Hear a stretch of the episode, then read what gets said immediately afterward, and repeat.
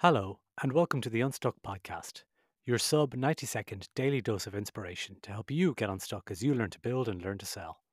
Here's today's idea have a listen, then think about how you can apply this idea in your business today. Keep it dirty. When building products and services, it's easy to get lost in abstract concepts and lofty ideals. There's always a deeper level you can go to when you're thinking about how and why you're addressing the needs of your customers. But the true magic happens when you roll up your sleeves and dive into the nitty gritty. Keeping it dirty means immersing yourself in the tangible process of building. It's about getting your hands dirty, building with not quite enough information, but great intention. While theories and models have their place, there's a certain richness that can only be unearthed through hands on experience. So, resist the allure of thinking in the clouds and play in the dirt of creating. Embrace the mess, because that's where innovation truly happens.